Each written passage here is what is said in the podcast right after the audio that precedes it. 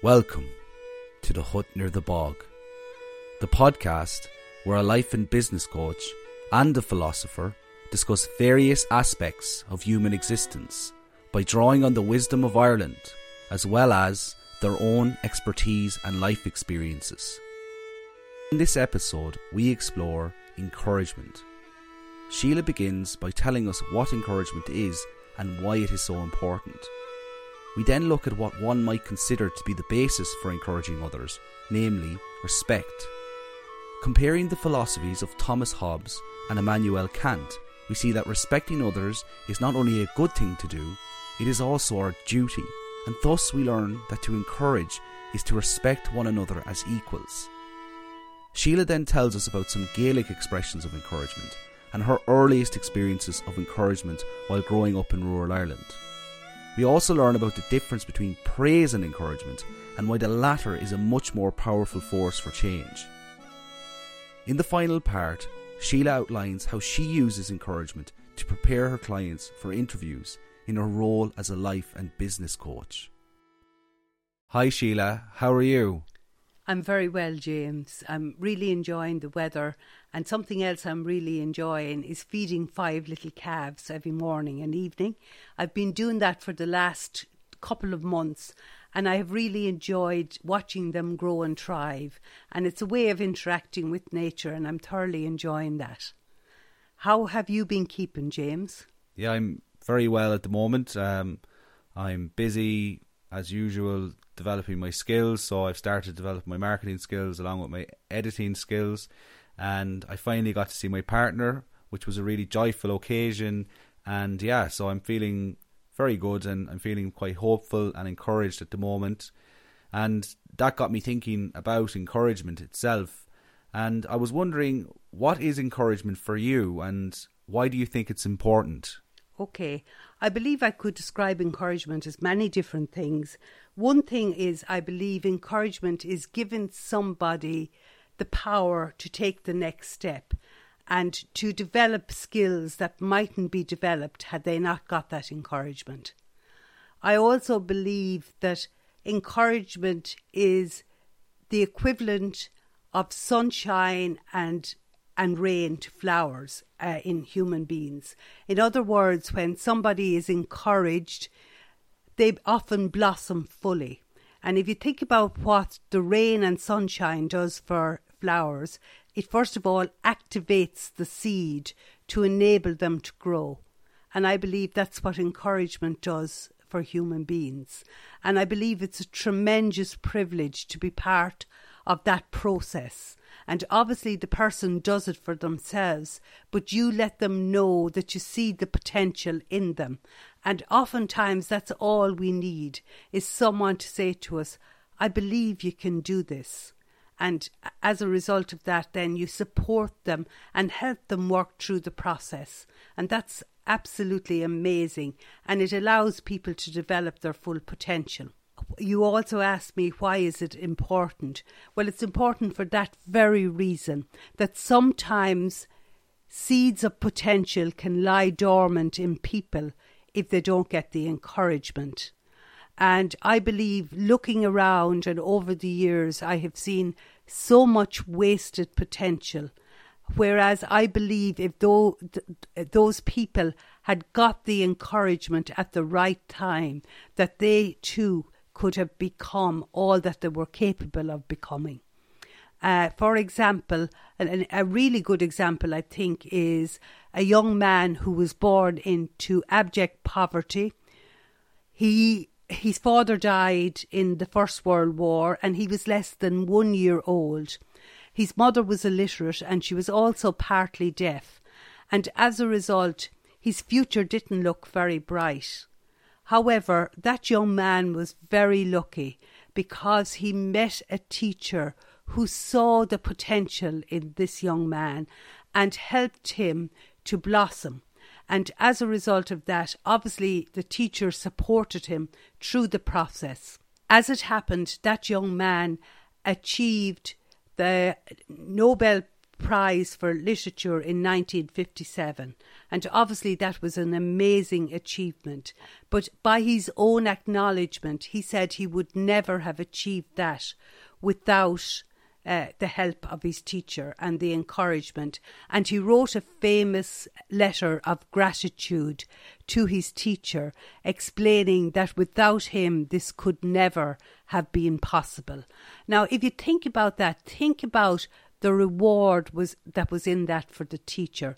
He must have felt so good about himself that he had activated potential in another human being, and as a result of activating that potential in him, he gave the world so many pieces of literature that were considered top notch, and also he was a brilliant thinker. Now, that young man was Albert Camus. And I think that that's a great privilege both for the teacher and the pupil. Yes, Albert Camus is an excellent thinker and writer. I've read a good bit of his work and I've really enjoyed it. I'm just wondering then, is there anything from the other side of it the, that you've come across? Any stories about discouragement that you have? Unfortunately, James, I have come across a number. One that stood out that I have to say upset me I was delivering a personal development course one day, and this really nice man who was at this time in his 60s, and he told us the story of a, a time when he was a young man and he was in school, and one particular teacher it discouraged him to be honest he op- he said he often put up his hand and the teacher would say to him take down your hand what would you know? And he encouraged people who came from higher social status. And he believed it was because he came from a lower social status that that teacher uh, disencouraged him, which is a total tragedy. And the reality is that that person could have reached his full potential had he been encouraged. And there's the tragedy.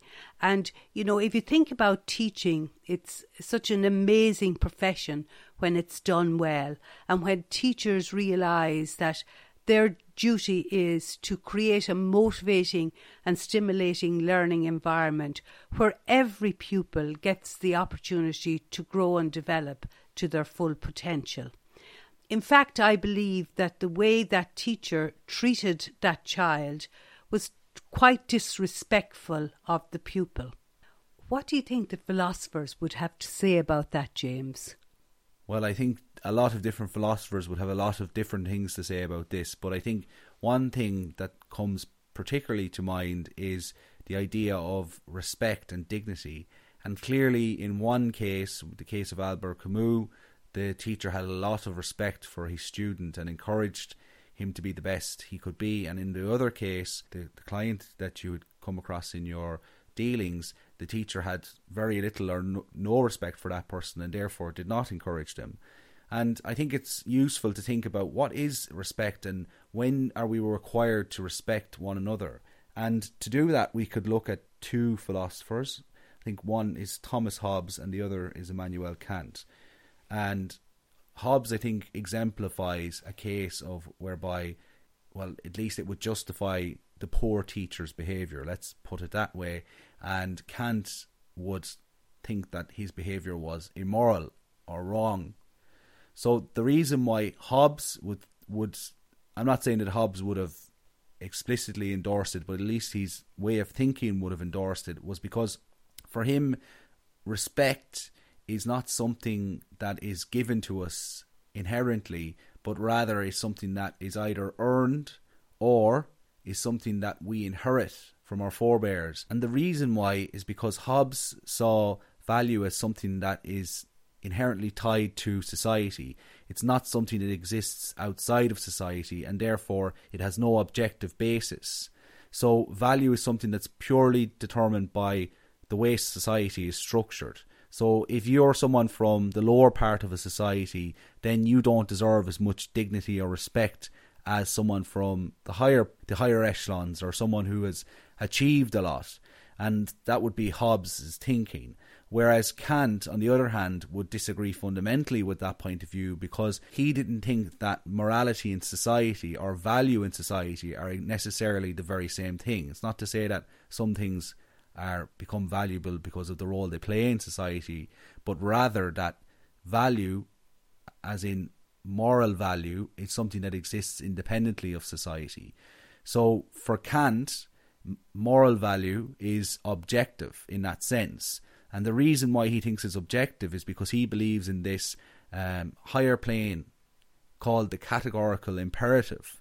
And the categorical imperative, according to Kant, is the source of all moral thinking. And the only way you can get to that moral plane of thinking is through reason, through your reason as a human, or indeed any being who has rational capacities. So, in Kant's view, the reason why we are valuable is because we have the capability to be rational and make the right decisions in life. For Kant, that made us valuable inherently and is all value that's also inalienable. In other words, it's value that can't be taken away. Whereas in Hobbes' view, value, of course, because it is an objective, is something that can be taken away, or if your your status changes in society, your your value will change, and so therefore your dignity will change. But for Kant, because we all have the capacity to be moral or to make the right decisions, then we are all equal fundamentally. And that, in Kant's view, that demands that we all respect one another equally. So we can see from the point of view of Albert Camus that clearly that teacher would well, it's not not necessarily saying that that teacher was a Kantian philosopher, although I wouldn't be surprised if he came across Kant at some point or another. But clearly, he, Kant would endorse his approach to teaching, whereas um, he certainly wouldn't have uh, endorsed the other teacher's approach to teaching. And so, I suppose the main thing to take from that is that dignity is something for Kant, it's something that is inherent and inalienable, and we all have dignity on an equal level. And whereas for Hobbes, it's not something that's inalienable or inherent, it's something purely determined by the value you have in a particular society. Does that make sense, Sheila? Yeah, it does make sense, uh, James, and it's it's interesting when you bring the philosophy into it and the the different thinkers that you can see clearly that one is on one side and the other is almost on the opposite side. I can see Hobbes written all over the second example I gave you, whereas I can see Kant certainly written over uh, the Albert Camus one. Yes, and in, indeed, and um, interestingly enough, of course, these are two major thinkers in philosophy, so their philosophies would have filtered down through the generations and certainly affected how we all think about society and how things are structured. But Kant is a very interesting one because his philosophy is often recognized as the forebear of, of human rights, and and a lot of human rights activists would be committed Kantians as well, or at least Kantian philosophers.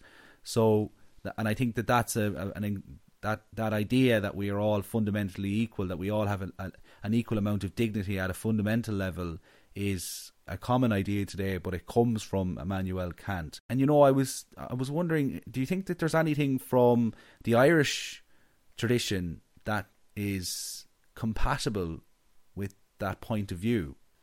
Yeah, I believe there are a number of old Irish sayings that probably endorse uh, some of the Kantian philosophy in particular. And one of those sayings is on aught a mean on dolus being on solus in anaka which means that sometimes when there's sorrow, the comfort comes uh, with it. It's not too far away. So people who are going through a difficult time, uh, oftentimes the comfort is just around the corner. In other words, what it really translates into is every cloud has a silver lining, okay? Whether that's fact or fiction, I'm not sure, but that's what the Irish would have thought. Another one is No Coil of Wishnach. No Coil of Wishnach, which means don't lose heart.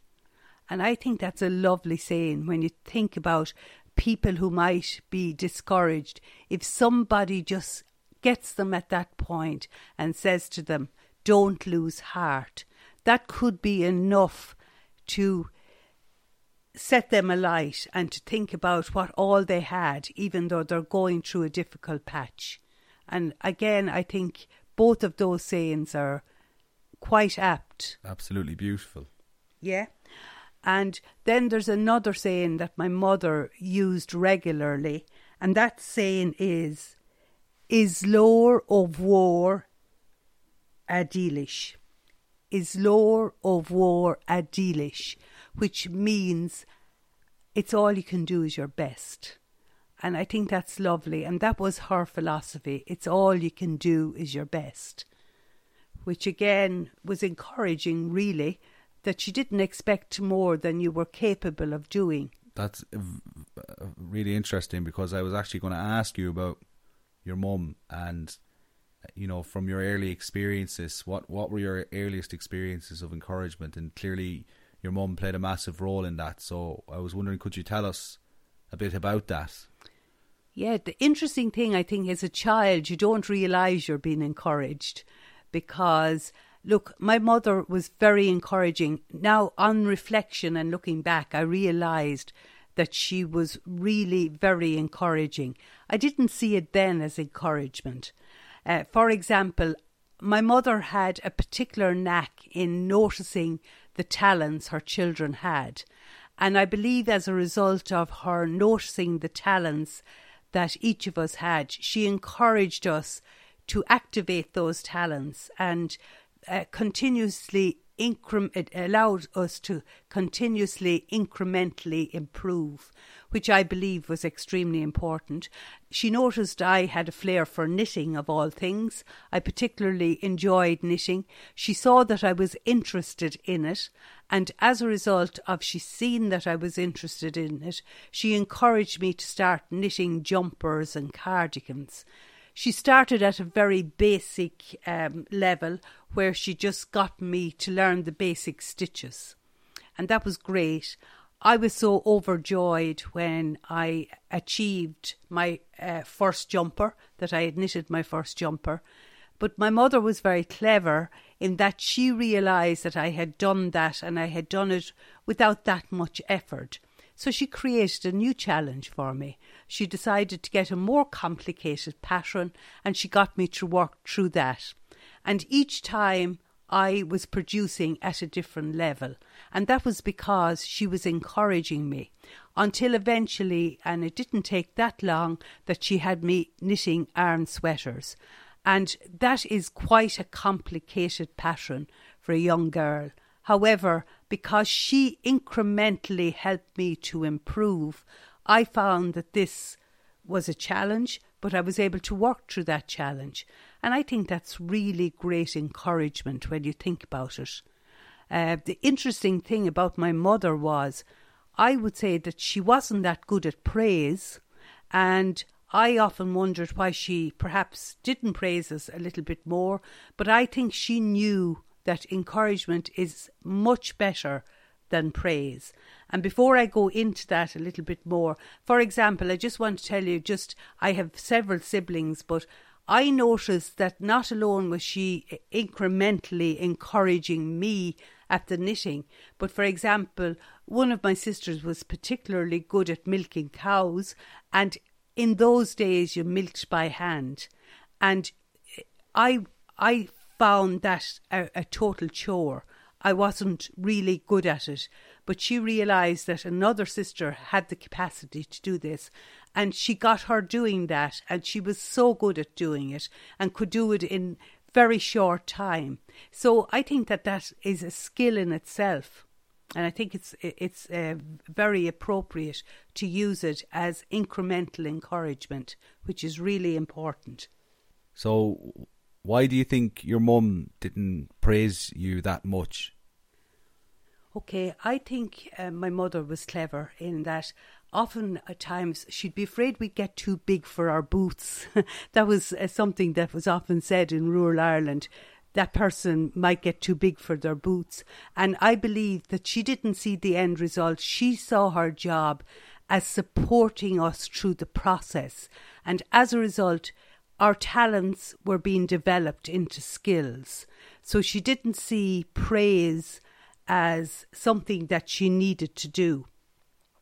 And in retrospect, I think she was right because I believe that praise is something that's given for the end result, is given for the end result. And it's often given in accordance with the giver's values. So something that I might think is brilliant, somebody else might think it's that brilliant at all.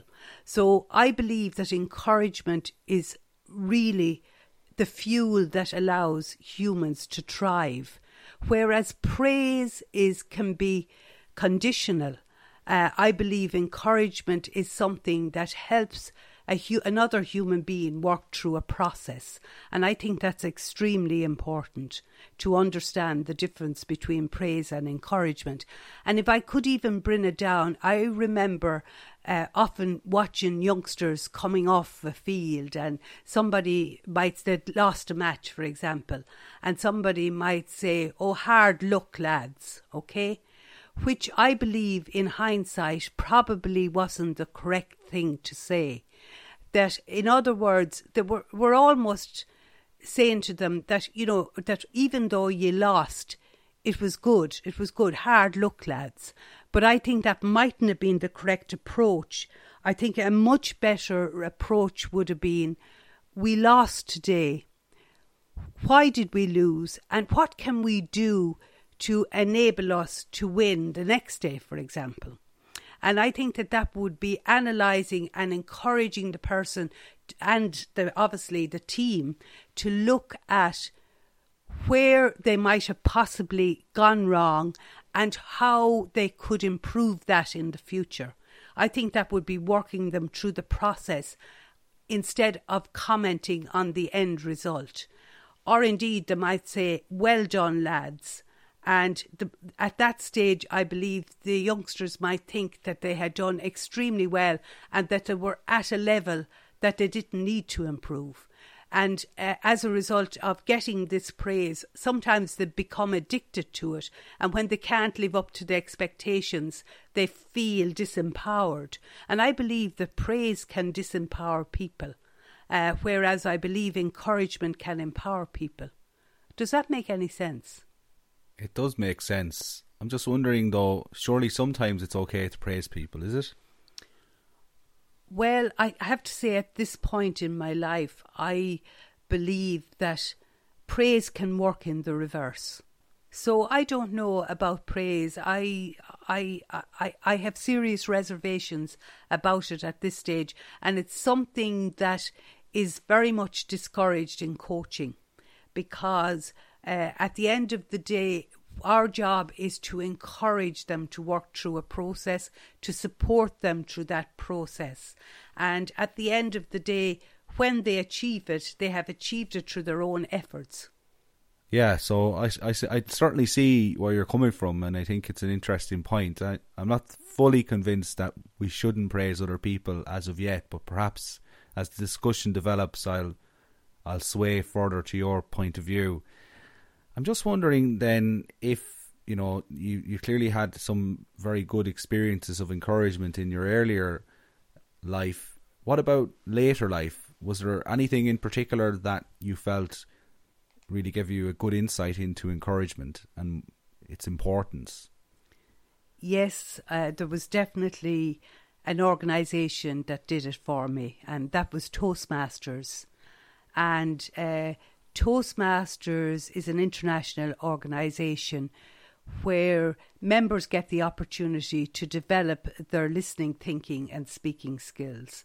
And I can honestly say that Toastmasters gave me a voice and a value. And I believe that that voice has enabled me to talk in situations that I might have shun away from had I not joined Toastmasters. For example, I found that when my mother departed this life, I was asked to do the eulogy, and I got the opportunity to honour the life that she had lived. And that's a tremendous privilege. Now, I can honestly say I couldn't have done that without having joined Toastmasters. So I am really grateful to Toastmasters. So, yeah, it sounds like a really good organisation. Can you tell us a little bit more about Toastmasters? Yes, James, I can. I believe if I were to tell you what the mission statement is from Toastmasters, that that would give you a very good insight into what Toastmasters is about. And the mission of a Toastmasters club is to provide a mutually supportive and positive learning environment in which every member has the opportunity to develop communication and leadership skills, which in turn fosters self confidence and personal growth.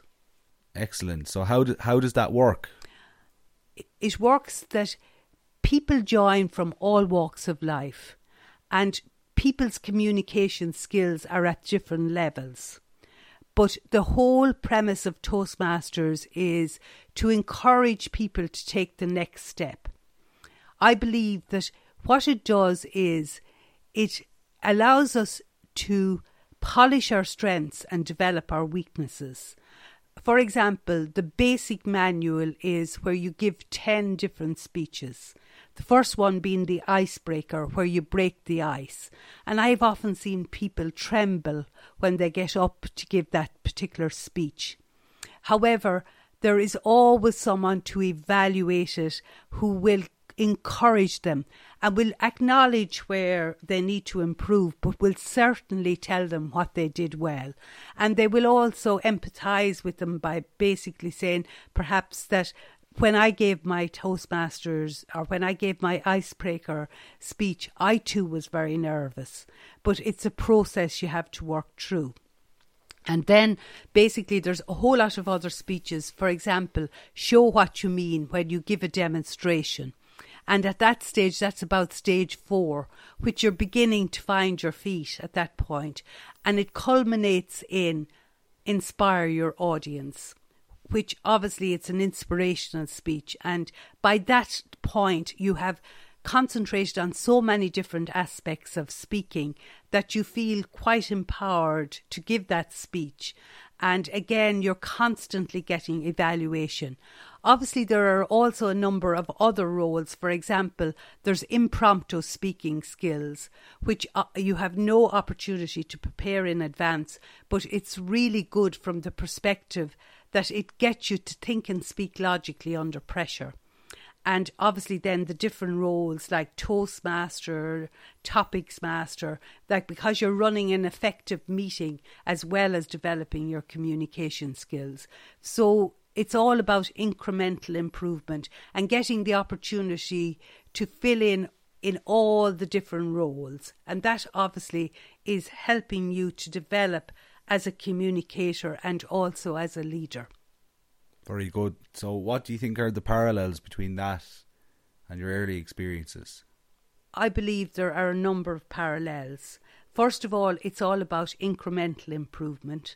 It's about challenge you to the next level. All of the speeches challenges you up a notch. Eh, and you're concentrating on a different aspect of speaking. And that's exactly what my mother did. She challenged me to the next level when it came to the knitting. And I was challenged to the next level all of the time when I was giving a speech. And I remember when I joined Toastmasters and some of the more seasoned Toastmasters, I was literally in awe of them. I thought they were just so amazing and yet there came a time when I had the same level of proficiency as they had. And obviously that was because I worked through a program, but I was supported by the other members to do so. Yes, I remember when you were going to Toastmasters when I was a child, and I remember how enthusiastic you were about it. I was very enthusiastic, all right, and that was for a number of reasons. First of all, I could see that I was developing as a Toastmaster, And secondly, it was such a cooperative spirit. It was like almost like the old Meitheal system in Ireland, where there was a range of different skills and everybody was utilizing their skills and helping others to utilize them as well and i thought it was one of the most cooperative organizations that i have ever been involved in and I, I truly believe that there was a huge amount of similarities between Toastmasters and the Meitheal system. Yeah, no, it certainly sounds like the the this the old cooperative labour system that existed in old Ireland. And speaking of old Ireland, you know, you described how your mother was so instrumental in terms of encouraging all of you to uh, develop your skills and to push forward and uh, was a very inspirational figure. And do you think that women in general in that era, do you think what role do you think they played in pushing Irish society forward? Well, I believe they played an extraordinary role. I believe that they were almost ahead of their time. And one thing I really remember was when education came to the fore and when there were opportunities for more education, women saw that as a way of developing our potential. And they saw it in many ways as liberation as well. And they encouraged it to the last. And I believe that as a result of encouraging it, quite a few people started to go to third level education. And I believe a survey that was done suggests that people who came from rural Ireland, they had such a good work ethic and they were used to working through a process that many of them did extraordinarily well in university. And again, I believe that was a tribute to their mother. Absolutely, absolutely, and you know what? It's makes me think of the Irish Country Women's Association and the role that they played in pushing forward rural Ireland uh, in fact, we often think of the Irish Women's or Irish Country Women's Association today as a quite conservative organisation, which it is, of course. But back in the 50s, well, even the 30s, 40s, 50s, and 60s, they were in fact actually quite progressive uh, organisation in a in a very, very, very conservative country, and they're they're often credited with driving forward uh, advancements in farming techniques and modernising the the rural Irish uh, agricultural uh, sector in Ireland. So it's amazing how much a, a, role women played and how instrumental they were in encouraging their husbands and sons and daughters to uh, be the best they could be. Yeah, it's funny, James, that you should say that because I believe not alone did they do that, but they also encouraged each other. Because when people were discussing and thinking about ways forward. Obviously, there's great support when there's numbers, and uh, it, it, was almost like a team working together and they pooling their resources and sharing their ideas and coming up with different way forward that they may not have come up with individually. So I believe it was a very dynamic organisation. Absolutely, it's a, a I've read quite a bit about them, and that seems to be the case. In fact, I was reading Diarmaid Ferriter's book on the history of Ireland in the 20th century, and and I was surprised by how much he mentioned uh, the Irish Countrymen's Association and the impact that they had in modernising rural Ireland. It was it's staggering. So it's great to see that you know uh, your your own personal experience, but also at a, at a, at a historical level that women were so instrumental in, in, in bringing Ireland forward and in encouraging and uh, enabling their their immediate families and wider communities to uh, reach and move towards their potential. So that's excellent. So look, we've we've explored encouragement, what it is and why it's important, and we've looked a bit at the philosophy. We've seen that clearly respect has a lot to do with encouragement, and if you respect someone, you're more likely to encourage them. And we can see that, in fact, it's respect is not something you get to decide upon. Really, you're according to Kant, you're morally obliged to respect someone. So you would imagine then that if you're morally obliged to respect them, then you would be morally obliged to encourage them also, and avoid discouraging someone. And I'm just wondering then, how have you applied encouragement in your role as a life and business coach? Yeah, well, I have employed encouragement as a relationship of equals. When somebody comes to me who is stuck at a particular uh, junction in their life and who wants to become unstuck, my job is to facilitate that person to reach the goal that they want to achieve. And in doing so, I, in facilitating them, I see that person as equal to me. So therefore, I don't have any conflict with fully respecting that person and understanding that that person is coming from where they are and I am there to help them. Uh, so, therefore, as I see it, I see it as an equal partnership. Okay, so I don't have a problem with that. And respect and encouragement, I believe, go hand in hand for me. Okay, so th- that's from the life coaching perspective. A part I would like to explore a little bit more this evening is the interview coaching because I have spoken about life coaching in a couple of the different episodes, and I think it would be nice to bring a different perspective on it tonight. Now, in saying that, I can tell you that many of the skills I have learned in life coaching have absolutely come across and replicated themselves in the interview coaching. But if somebody comes to me for interview coaching, generally it means that that person has been called for a job interview, which effectively means that the the interviewer or the person that's calling them, the organization, would be looking for a particular skill set. And it's very important that first of all I identify the skill set that the the organization is looking for and I help the client match the need with the want. So that's really what I'm doing as an interview coach. Now, in order to do that, the first thing is I have to first of all see where they're at in relation to how they come across, how well they tell their story, because my role is to help them to communicate the skills and abilities they have in the most effective way and to make sure that they're able to give really good examples of how they can match the job description. So, the first thing is I have to put people at their ease. I have to encourage them, even though if they feel they're not quite there at a point in time that I if they work through the process I tell them that I believe it will work out. And I honestly believe that it will work out.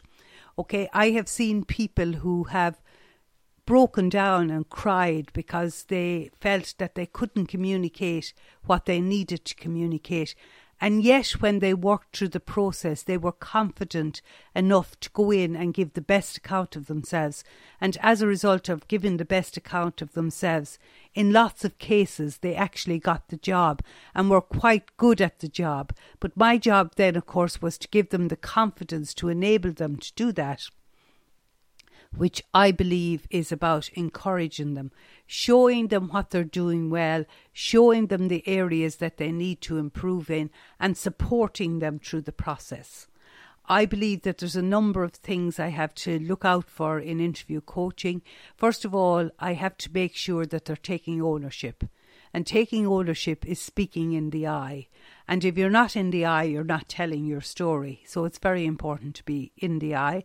I also have to give them a level of conviction as to how they tell the story.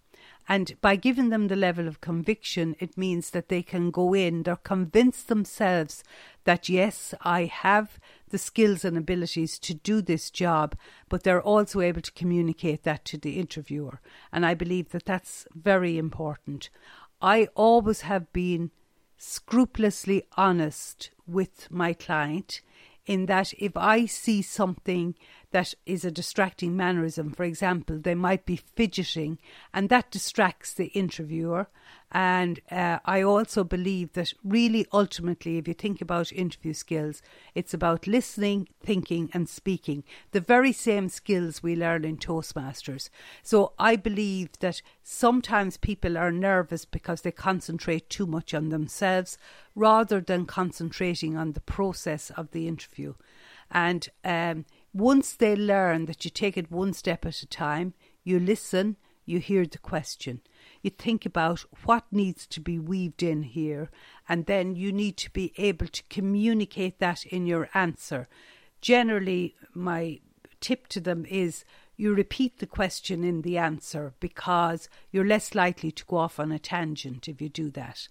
And it's almost like the confidence is a learned skill, and that if, for example, you are not able to swim, you won't go into the deep end of the swimming pool.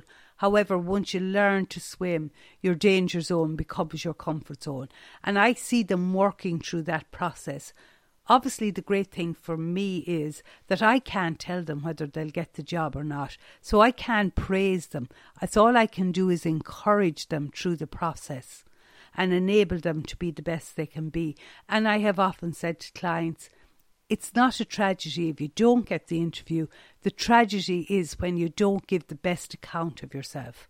And that could be replicated throughout all of the other things we spoke about as well. Because if you're giving the best account of, se- of yourself, you are actually, performance is equaling your potential. And that's brilliant, in my opinion. Excellent. It sounds uh, I think Kant at least would very much endorse your approach to helping people with their interviewing. Well, I'd like to think he, he would endorse because I am very honest when I say I totally respect where people are coming from. I learned that respect as a young child when, for example, sometimes I made a mistake, but my mother ne- never made a big deal of that mistake. She just showed me how to get over that and she helped me to get over it. And that's what I have to do. So I have the utmost respect for my clients, regardless of where they're coming from or what their level of proficiency is. My job is to bring out the best in that person, and that is exactly what I aim to do always, without any exceptions. And I would also like to say that kind of thinking and that level of respect, I saw that being communicated on an ongoing basis in the Toastmasters clubs that I have been involved in. So therefore, I have learned that. I have learned it. And I see with respect, with encouragement, that people are definitely empowered. They really are empowered. And some I, I have learned as well to respect process and to enable people to work through the process because sometimes when you see where people begin and having worked through the process where they end up with those words of encouragement, it just you make it makes you believe that yes, you can give people the roots to grow and the wings to fly. And in fact, one little girl whom I had in a Toastmasters group in a school situation, when she went off to be a speech therapist, she was asked to be the class rep. And she sent me back a little card uh, just acknowledging my input into her being able to take on the job as class rep because I had ran these Toastmasters clubs in, in the schools. And what was on the card was you never know how high you can fly until you spread your wings. Excellent. That's amazing. Um, clearly, I'm. I, I, I I have to say that after that conversation, I'm feeling more encouraged than I was before I started. So, thanks a million, Sheila. Uh, is there anything you'd like to say to finish off the, the episode? Well, James, as I generally finish with a quote, I you, think you it do would be, usually finish with a quote. Indeed, I think it would be apt that I finish with a quote okay, tonight. Brilliant, thank you. Okay, people will forget what you said.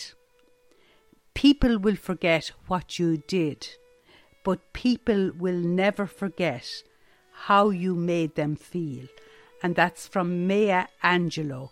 And honestly, I would just like to say that my aim is always to make people feel that yes, I can do it.